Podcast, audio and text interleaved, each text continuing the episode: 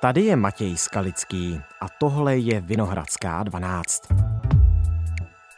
Podle Británie si Sýrie díky obchodu s Kaptagonem přišla na padesát sedm miliard dolarů, píše Č T K s odvoláním na C N N. Someone now asking if we are seeing the rise of a new Middle Eastern narco state. Kaptagonu se přezdívá syrský pervitín. Většina světové produkce této drogy pochází právě ze Sýrie. Drogy, gauneři a comeback diktátora. Co se to teď děje v Sýrii? Kde se v ní vzal kokain pro chudé, takzvaný Kaptagon? Je Sýrie nově narkostát? Nebo lépe, je to ještě vůbec stát? Ptám se Jana Daniela z Ústavu mezinárodních vztahů.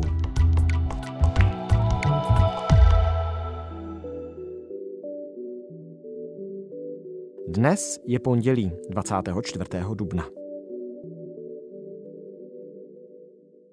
Dobrý den, vítejte ve Vinohradské dvanáct. Dobrý den. Jak moc důležitý je teď Kaptagon pro Sýrii? Tak já bych v první řadě řekl, že je třeba rozlišit, jak moc je vlastně důležitý Kaptagon pro Sýrii jako takovou a pro nějakou jako síť obchodníků a síť pašeráků, kteří z něho profitují. Hmm. Protože vlastně Kaptagon je syntetická droga a není to něco, z čeho by masově benefitovalo celá společnost. Podle mě to má spíš negativní dopady, ale když se ptáte, jak z toho benefituje Sýrie, tak je právě třeba si uvědomit, že tam nefungují nějaká ta obrovská jakoby koková pole nebo maková pole nebo tak, jak to známe z Kolumbie, Afghánistánu nebo třeba ze sousedního Libanonu, ale jsou to naopak jakoby ty malé skryté továrny, tak jako třeba jsou u nás varny pervitinu nebo něco takového. A právě proto to říkám, že vlastně z toho benefitují jenom lidé, kteří to vaří, ne, dejme tomu celá komunita. To je jedna věc. A když se ptáte na to, jaký je ten trh kaptagonový, jako jak moc toho Sýrie může benefitovat, tak ten trh je obrovský. Spojené království nedávno odhadovalo, že trh s Kaptagonem byl třeba v minulém roce asi padesát sedm miliard dolarů, mm, což wow. je úplně obrovská, obrovská suma. A tyhle ty čísla se samozřejmě špatně ověřují, je to jakoby nějaký odhad, ale pro představu většinou se to odhaduje z toho, kolik bylo zadrženo těch dodávek Kaptagonu a těch bylo asi nějakých pět miliard dolarů, tedy to znamená plus minus nějaký deset procent toho, co se odhaduje, že ten export té samotné Sýrie. A co to je za drogu vlastně? Jo? Ono se jí říká kokain chudých, tak kdybyste jí měl popsat, jak se jako užívá nebo vyrábí? Jsou to v podstatě tabletky. Takové ty malé, jako kulaté, bílé nebo světle žluté tabletky. It's a machine for making chocolate. But these are not sweets.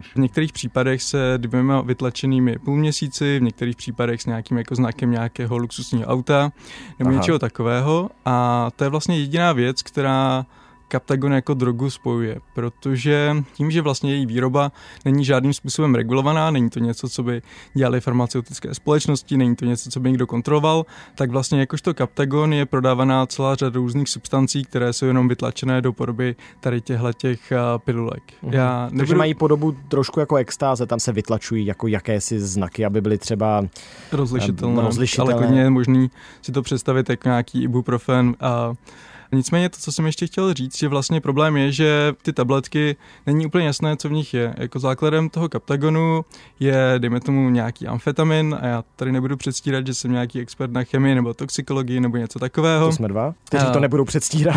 To jsem rád. Nicméně vlastně ten amfetamin je jakoby základ, to znamená, že ta droga jako taková je plus minus nějaký stimulant, nicméně často je to řezané nějak něčím dalším, ať už nějakým metamfetaminem, nějakým třeba i kofeinem syntetickým. Militantní skupiny dávají tento psychostimulant svým vojákům, aby jim v kombinaci s kofeinem dodal odvahu do bojů. Kaptagonu nebo vším tím ostatním, co vlastně do toho ti jeho výrobci předávají, aby ta droga samotná nabyla na tom objemu.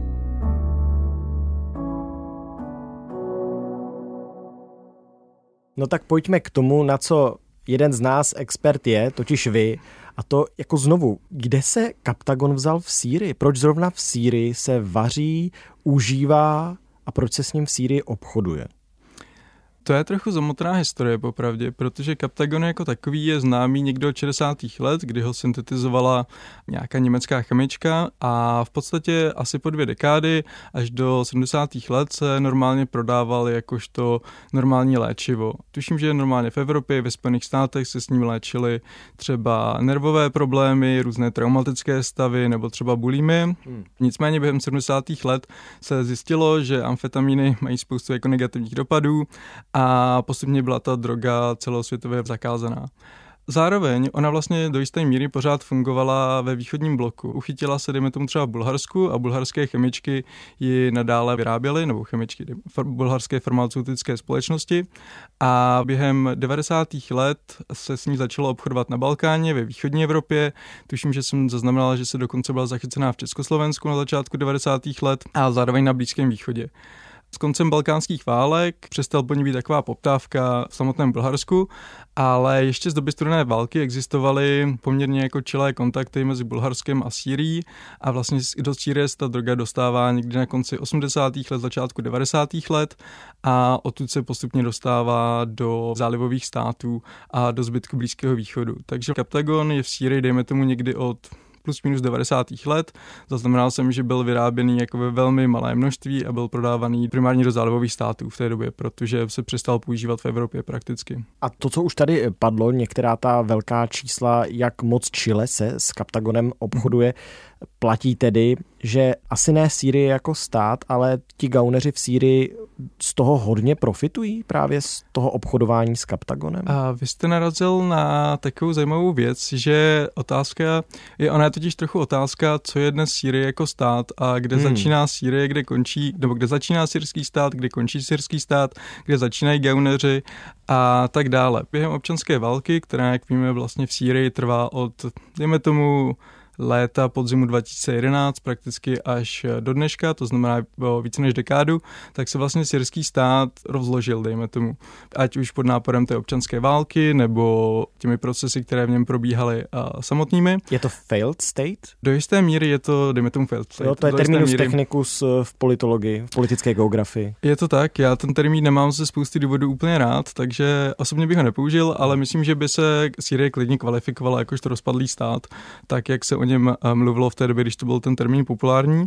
Nicméně různé části syrského režimu do jisté míry hybridizovali nebo propojili se třeba se sítěmi organizovaného zločinu, s pašeráckými sítěmi, s různými nestátními milicemi, které pomáhaly Asadovu režimu přežít tu občanskou válku. A právě tady tyhle ty sítě různých obchodníků, milicí, lidí, kteří jsou částečně součástí režimu, ale zároveň mají vlastní biznis mimo, tak právě to jsou ti, kteří s kaptagonem obchodují. Takže to jsou právě ti, kteří z toho obchodu víceméně nejvíc benefitují. Mhm. No, já jsem se díval na informace investigace tečka cé zet, totiž českého portálu plného investigativních novinářů z tuším loňského nebo předloňského roku. Oni tam v těch informacích, v té zprávě uváděli, že ten obchod s kaptagonem snad sahá až k rodině vládců Sýrie. Totiž k diktátorovi Bašáru Asadovi. Je to tak, respektive já tady budu muset být poměrně detailní, tak pokud bych byl moc detailní, buďte, tak klidně zastavte. Buďte. Jedná se součástí syrské armády, takzvaná čtvrtá divize, jedna z vlastně nejelitnějších jednotek syrské armády jako takové, tak je v současnosti pod velením bratra Bašára al-Asada, který se jmenuje Maher al-Asad. Considered more brutal than his brother, the muscle in the family, Maher al-Assad commands the fourth Division and the Republican Guard, elite Syrian military units composed of... Vlastně tady tahle ta jednotka, takzvaná ta čtvrtá divize, a se vlastně stala jednou ze základních součástí syrské armády během občanské války. Byly to ty jednotky, které byly používané na frontových liních, ty jednotky, které zajistily to přežití režimu jako takového. A vlastně díky tomu oni získali i celou řadu různých výhod a celou řadu různých bylo jim povoleno účastnit se celé řady různých ekonomických aktivit. Už jenom proto, že vlastně Sýrie jako stát zkrachoval již několikrát, jako prochází úplně obrovskou ekonomickou krizí a vlastně, aby si udržela tyhle ty elitní jednotky, tak oni se začali pouštět do vlastních ekonomických aktivit. A čtvrtá divize jako taková je tedy napojená na různé obchodníky, s různými věcmi obchoduje sama, vybírá třeba poplatky za nějaké checkpointy a tak dále. A mimo jiné je napojená na lidi nebo chrání, dejme tomu lidi v rámci toho jako klasického výpalného, kteří ovládají přístavy v Tartusu a v Latáky. To znamená ty hlavní přístavy, které má Sýrie k dispozici. A právě přes tady tyhle ty přístavy i prochází obchod s Kaptagonem. A uvádí se, že i právě v těch jakoby teritoriích, které víceméně ta čtvrtá divize kontroluje, nebo která je na územích, kde ona je rozmístěná, tak právě se i nachází různé jako varny, kde se právě Kaptagon vyrábí. Takže tomu se vrátím, co jsem říkal na začátku, ne, momentálně těžké říct, kde vlastně začíná a končí syrský stát, protože on je propojený celou řadou různých obchodníků, paramilitárních milic a tady těchto těch jednotek, které zároveň jsou státní, jsou součástí syrské armády, ale zároveň jsou tak trochu mimo a jedou si vlastní biznis. Hmm, ale bratr Bašara Asada tedy? Bratr Bašara Asada je velitel tady téhleté jednotky. Takže je do toho nějakým způsobem zapojený, pokud uh, ta jednotka ovládá ty přístavy, když to tedy velmi zjednoduším a zrychlím, tak určitě, jakoby ta distribuční linie. Distribuční linie je do jisté míry pod jejich kontrolou.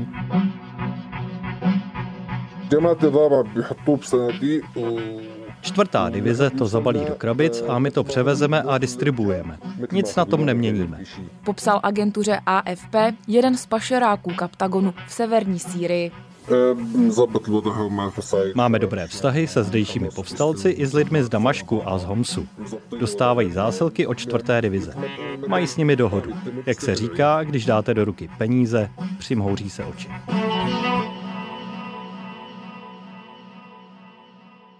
Když se budeme bavit o lodích, které pak směřují přes středozemní moře. To je znovu další věc, protože ty většinou nepatří přímo uh, syrským obchodníkům, protože Sýrie je přece jenom pod, uh, poměrně silnými mezinárodními sankcemi, no takže tam jsou potom do toho zapojené ještě další firmy a tak dále. A jako drogový biznis, a tak málo jako něm vím, nebo tak moc jako něm vím, je přece jenom poměrně komplexní záležitost, do kterých je zapojena spousta lidí. Takže v tomhle tomu já jsem trochu opatrný říkat, že ty, dejme tomu, chapadla sahají až k Asadově rodině, do jisté míry určitě, nicméně jak jsem říkal, současná Sýrie je takový jako amalgám různých aktérů, státních, nestátních, různých biznisových skupin, různých paramilitárních skupin a tak dále. A obchod s okolními státy, mm-hmm. když opomeneme tedy ten přes to moře, ale prostě máme tady Libanon mm-hmm. a Turecko a mm-hmm. tak dále, tak C N N teď nedávno vydávala text o tom, že Sýrie je velmi čilá v tom, jak obchoduje s Kaptagonem, s těmi sousedy svými. Známe čísla, známe podrobnosti? Čísla a podrobnosti neznáme, nicméně známe ty příklady zachycených zásilek Kaptagonu v Jordánsku, na jordánské hranici, na irácké hranici a spousty zachycených zásilek v Libanonu, po případě zásilky, které směřovaly z Libanonu do Saudské Arábie. Takže ty syrské přístavy samozřejmě nejsou jedinou trasou, prostřednictvím které ten Kaptagon proudí ze Sýrie dále do světa, respektive dále do Blízkého východu a širšího Středomoří, dejme tomu, ale právě využívají se i trasy přes Libanon, trasy do Jordánska a často také trasy do Iráku. Ta trasa do Turecka je, myslím, trochu komplikovanější, protože severní Sýrie není pod kontrolou režimu Bašara al-Asada, nicméně především v Libanu těch zásilek bylo zachyceno fakt hodně. A shipment of oranges was intercepted at the port. The fruit was plastic and inside nine million Kaptagon pills. Jsou známy ty různé jako bizarní případy toho, když byly objeveny Kaptagon ve falešných granátových jablcích, nebo když byly objeveny falešné misky na humus, které byly ve skutečnosti vyrobeny částečně z těch pilulek, částečně ty pilulky byly nacpané vevnitř a tak dále. And to their surprise, they found eighty-four million amphetamine pills, an unprecedented quantity. Nearly fifteen tons of narcotics. Takže těch jako způsobů, jakým se pašuje ven ze Sýrie, je skutečně mnoho. Já budu ještě jednou operovat s tím pojmem stát, jo, mm-hmm. ale když tady popisujete to, co popisujete, že stát jako Sýrie vyváží mm-hmm. tu drogu i do okolních států, i přes to středozemní moře, že se tam prostě vaří, že se s tím obchoduje a zároveň tu máme nějakou šedou strukturu, mm-hmm. kdy nevíme, co je ještě stát a co není, tak mění se Sýrie v narkostát? tak moc, jak jsem se trochu jako vyhranil vůči tomu pojmenování jakoby rozpadlý stát, tak bych se vy, zároveň vyhranil vůči tomu pojmenování narkostát. Ono je to samozřejmě hodně dobré na nějaké fantastické titulky, zároveň je to dobrý jako slogan, jako termín je to pro mě lehce problematické. Asi bych tomu řekl dvě věci, které jsou důležitější, to jestli je Sýrie narkostát nebo není narkostát, a do jisté míry, pokud definujeme narkostát jakožto politický útvar, kde je většina toho státu nějakým způsobem zapojený do obchodu s drogami, tak velká část syrské elity nějakým způsobem do toho zapojená nejspíše bude v nějaké, v nějaké formě. Ale my o tom hlavně moc nevíme, to je právě ten problém. My jsme schopni dostopovat, že třeba určitá zásilka odešla od někud, kdo kontroluje dané území, přes koho musela projít a tak dále, ale kdo skutečně vydává ty rozkazy uvnitř Sýrie k tomu, aby se obchodovalo nebo neobchodovalo, o tom jako zatím moc nevíme, proto jsem taky jako skeptický k tomu narkostátu, stejně tak říct, že to sahá přímo až k Bašáru Asadovi, byť do jeho rodiny nejspíš ano. A nicméně k tomu narkostátu, ono to zase jakoby není tak výjimečné, protože když se ptáte na narkostát jako takový, tak víme, že dlouhodobé konflikty většinou lákají takovýhle biznes. Hmm, a hmm. pamatujeme si, že se jako o narkostátu se mluvilo o Albánii, o Kosovu, o částech jakoby balkánských států.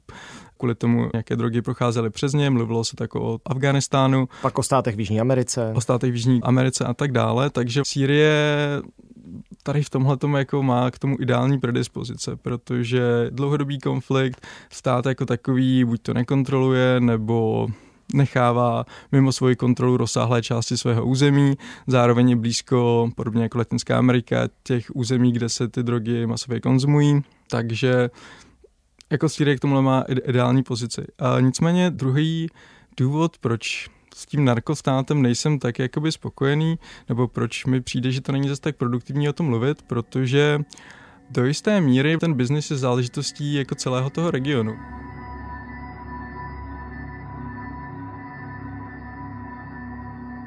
Sýrie může být to místo, kde se ta droga produkuje, a to místo, odkud ona je vyvážena, nicméně ty sítě jako sahají mnohem dále. Sahají k těm konzumentům, sahají do dalších států, přes které musí ta droga putovat, a pokud tedy budeme orientovat jenom na Sýrii, tak ztrácíme ze zřetele třeba Libanon, přes který jakoby jde obrovská část právě toho jakoby obchodu, nebo potom zálivové státy, kde naopak dochází jako k masové konzumaci právě Kaptagonu, případně Irák, který má obrovský vlastně drogový problém momentálně.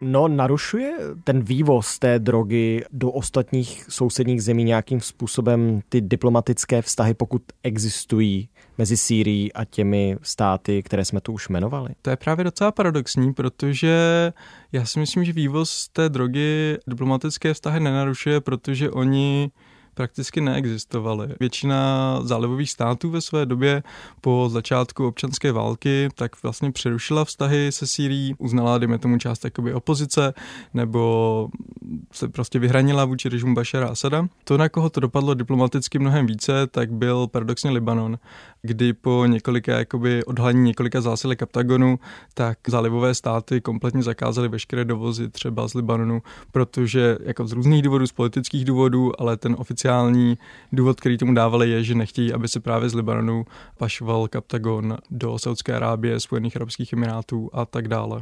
No ono, kdyby to nějak extrémně vadilo arabským státům dalším, tak nevystoupí Bašar Asad po tak dlouhé době na summitu Ligy arabských států. A je to tak, jako to, co právě momentálně pozorujeme, je daleko spíš nějaká, dejme tomu, normalizace. To je aktuální záležitost. Ano, ano, ano. Saudi Arabia is expected to invite Assad to the Arab League summit next month. twelve years after Syria was suspended from the organization. So why is Assad... Daleko víc vlastně to, co vidíme v posledních několika měsících, je jako normalizace vztahů Sýrie s většinou jejich bývalých nepřátelů. A viděli jsme návštěvu Bašara al-Asada ve Spojených arabských emirátech nedávno, což je něco, co bylo, dejme tomu, před dvěma roky ještě naprosto nemyslitelné. Viděli jsme, že syrský ministr zahraničních věcí cestoval po arabských státech, což taky bylo ještě nedávno nemyslitelné. Zároveň po nedávném zemětřesení, které bylo i na severu Sýrie, tak Saudská Arábie poslala do Sýrie, do, tedy do Sýrie, do režimní Sýrie humanitární pomoc, což je taky něco, co ještě dejme tomu před rokem by bylo nepředstavitelné. A pardon, jak si vysvětlujete tu normalizaci těch vztahů, nebo čím? A já si myslím, že všichni už jsou tou válkou do jisté míry unavení. A viděli jsme v poslední době, že došlo i k normalizaci vztahů mezi Iránem a Saudskou Arábií. Vypadá to, že především zálivové státy se do jisté míry snaží situaci v regionu momentálně spíš uklidnit, než, než eskalovat. Takže součástí té normalizace je právě, dejme tomu, nějaké jako změna jako širšího geopolitického uvažování právě na straně bývalých oponentů režimu Bašara al-Asada. Části z nich, protože Spojené státy, Evropa, Spojené království jsou vlastně stále považují Asada za vyvrhela. If we don't take that action and we permit Assad to continue to become a narco leader in addition to a war criminal, this will drive the ongoing conflict. Tak či onak se může tedy ale Bašar Asad tímto vrátit jakoby na výstuň. On stále zůstává tím samým diktátorem, jakým byl Sýrie, prezidentem Sýrie, ale teď se jako vymaňuje z té mezinárodní blízkovýchodní izolace. Je to tak a vlastně v tomhletom mě trochu, když se soustředíme až moc jako na Kaptagon a na to, jestli je Sýrie narkostát, tak v tomhletom mě to taky trochu dráždí, protože tím vlastně zapomínáme na všechny ty jako zločiny proti lidským právům, použití chemických zbraní proti vlastnímu obyvatelstvu, veškeré jakoby mučení vlastního obyvatelstva. Já si myslím, že na to nikdo nezapomíná, jenom tohle Jasně. je další fenomén, který není úplně nový, ale který asi prorostl tu Sýrii natolik, Určitě. že je to důležité o tom mluvit Určitě. i s ohledem na to, že pokud se Bašar Asad tedy vrátí do pozice respektovaného lídra státu, který tady s námi na Blízkém východě mm-hmm. jako je, mm-hmm. tak si může jeho rodina, která může být do jisté míry zapletená do toho velkého drogového biznisu, dál obchodovat tak, jak obchoduje, nikoho to vlastně no, nebude zajímat. To právě je zároveň zajímavé, že analytici, kteří jako sledují jednání mezi Sýrií a mezi arabskými státy, tak upozorňují nejenom letos, ale již několik let na to, že to téma Kaptagonu je tam přítomné v těch jednáních a že Sýrie nebo syrský režim tohle to dává aktivně na stůl, a jakoby říká jako ano, tyhle ty jako dodávky, tahle té drogy je něco, co bohužel podle jejich diskurzů opoziční skupiny bohužel na našem území dělají, ale my jsme schopní to jakoby zastavit a je to něco, co používá uh, vlastně Asadův režim jakožto kartu při těch jednáních.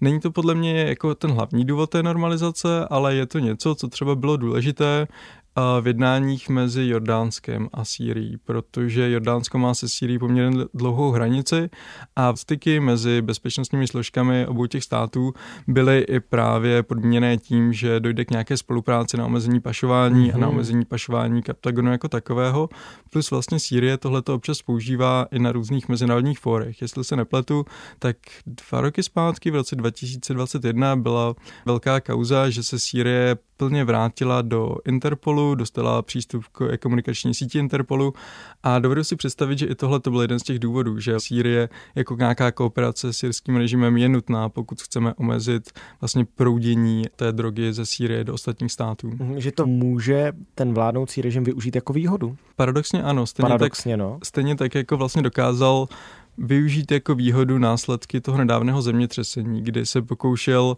přimět ostatní státy, aby začaly jednat s režimem, aby vlastně veškerou pomoc, která měla jít na ty území postižené zemětřesením, tak aby šly přes Damašek, aby šly přes území a přes, dejme tomu, jako logistické sítě kontrolované režimem Bašara al-Asada. Konec konců, aby se i zvedly sankce, které na něj byly uvalené, právě proto, aby mohla proudit humanitární pomoc. Takže si dovedu představit, že stejně tak jako dost cynicky využil právě humanitární pomoc po zemětřesení, tak bude využívat právě i obavy z Kaptagonu. Tak moc díky, že jsme to společně mohli probrat. Děkuji za pozvání. Tohle už je všechno z Vinohradské dvanáct, zpravodajského podcastu Českého rozhlasu. Dnes s Janem Danielem, výzkumníkem Ústavu mezinárodních vztahů a Peace Research Center Prague na Univerzitě Karlově. Probírali jsme spolu obchod s drogami na Blízkém východě. Touto epizodou začíná nový týden. Čeká vás pět nových epizod, pět zajímavých témat, pět skvělých hostů. Nové díly Vinohradské dvanáct najdete na webu i rozhlas tečka cé zet, v aplikaci Můj rozhlas a ve všech dalších podcastových aplikacích. Naslyšenou zítra.